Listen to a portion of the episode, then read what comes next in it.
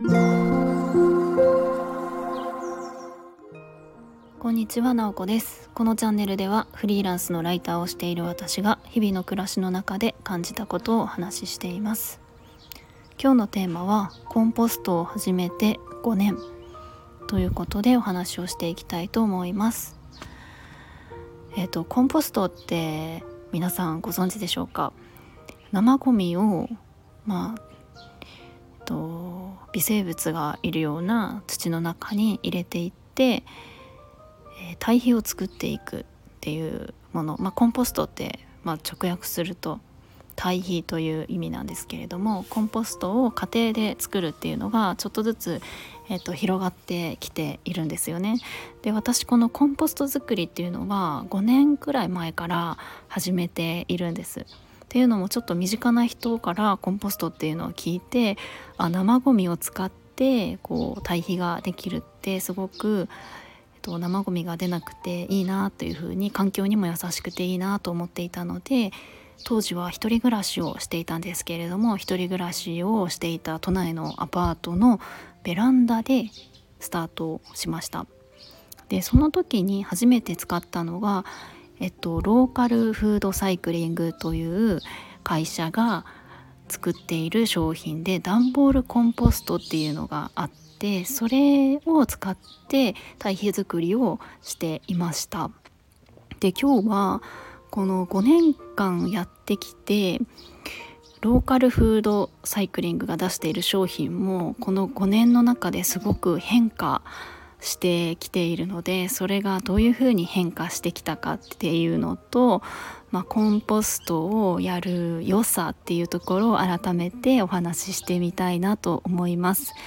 でまずですねざっくり大きくざっくり大きくあの3回ぐらい商品が変わっているような気がして最初は本当にまあいわゆる段ボールの中にこう土機材っていう風なあな土を入れてそこに生ゴミを入れて堆肥を作るっていう形だったんですけどもそれが可愛らしいバッグちょっとフェルトでできたバッグに変わったんですよね。まあ、見た目がすごく可愛くってて庭に置いているだけでもちょっとテンションが上がるようなそんなデザインに変わったんですね。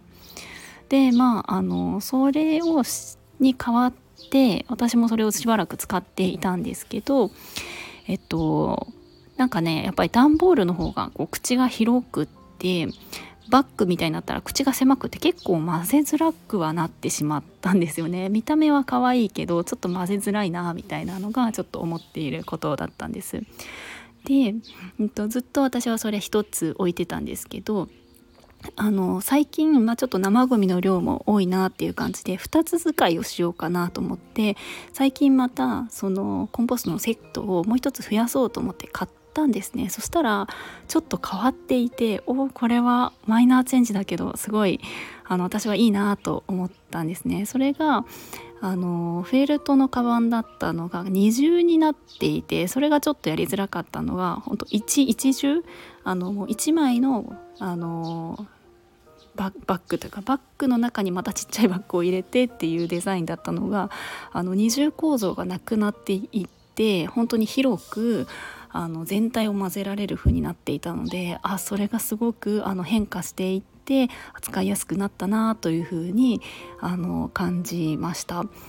でなのであのどんどんあの、まあ、その会社の努力とかもすごいあってあのやりやすくなって今うちには2つあのコンポストのバッグがあります。でですねあの本当に、まあ、私はコンポスト大好きなので結構なんか気になるけど始められないとか やってたけどやめちゃったみたいな人もあの私の周りにはいて、まあ、多分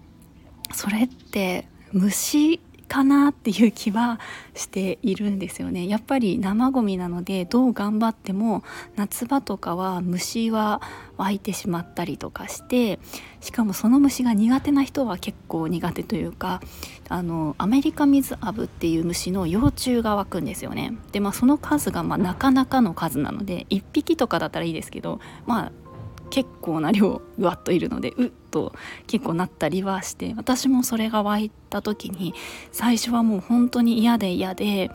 もうあの割り箸でつまんで全部外に出してっていうのを必死でやってたんですよね。まあそれでも私割り箸でつまめるくらい全然虫はまああの大丈夫なんですけども見るだけで無理みたいな人は結構あの難しいのかなっていうのは思ったりします。ただですね私はそれ以上にすごくプラスなことが多いなと思ってるんですね。まあ、とにかく生ゴミを家の中に溜めなくていいっていうのがもう最大のメリットだと思います。あの基本的に、まあ、多分あの多くの家庭は、まあ、袋とかに入れて二重とかに縛って燃えるゴミにして出しますよね。ただどうしてもあの匂いとかはしてきたりとか、まあ、匂いがなくてもゴミの日までちょっと置いとかなきゃいけないっていうのは私はちょっと気になっていたんですね。でもそれって本当はその自然に返せるものなのでそれをこう燃やすっていうエネルギーも使うっていうところにあの使っていくのってどうなのかなっていうのが思っていて、まあ、一家庭がそれをやっても小さいことかもしれないですけどそれだけでもなんかあの気持ち的には違うし小さくても環境に影響は絶対にあるのであのそういう環境のこととあとは自分自身が生ゴミを貯めたくないみたいなところで、まあ、始めたのはすごい大きいんですよね。でも庭に置いといたら生ゴミが出たらすぐにこうポンってあのコンポストに入れて混ぜられるのであの本当にそれが何とも楽ちんです。であと面白さがえっと微生物の力を感じるんですよね。本当にえーと、コンポストの中の気温がいい感じに上がったりすると微生物たちの活動も活性化するので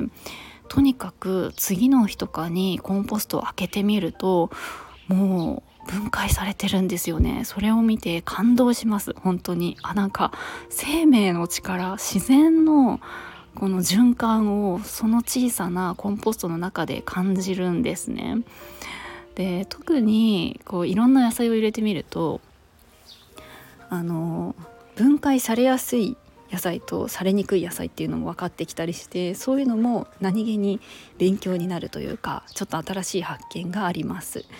あの糖分私の感覚なので全然あの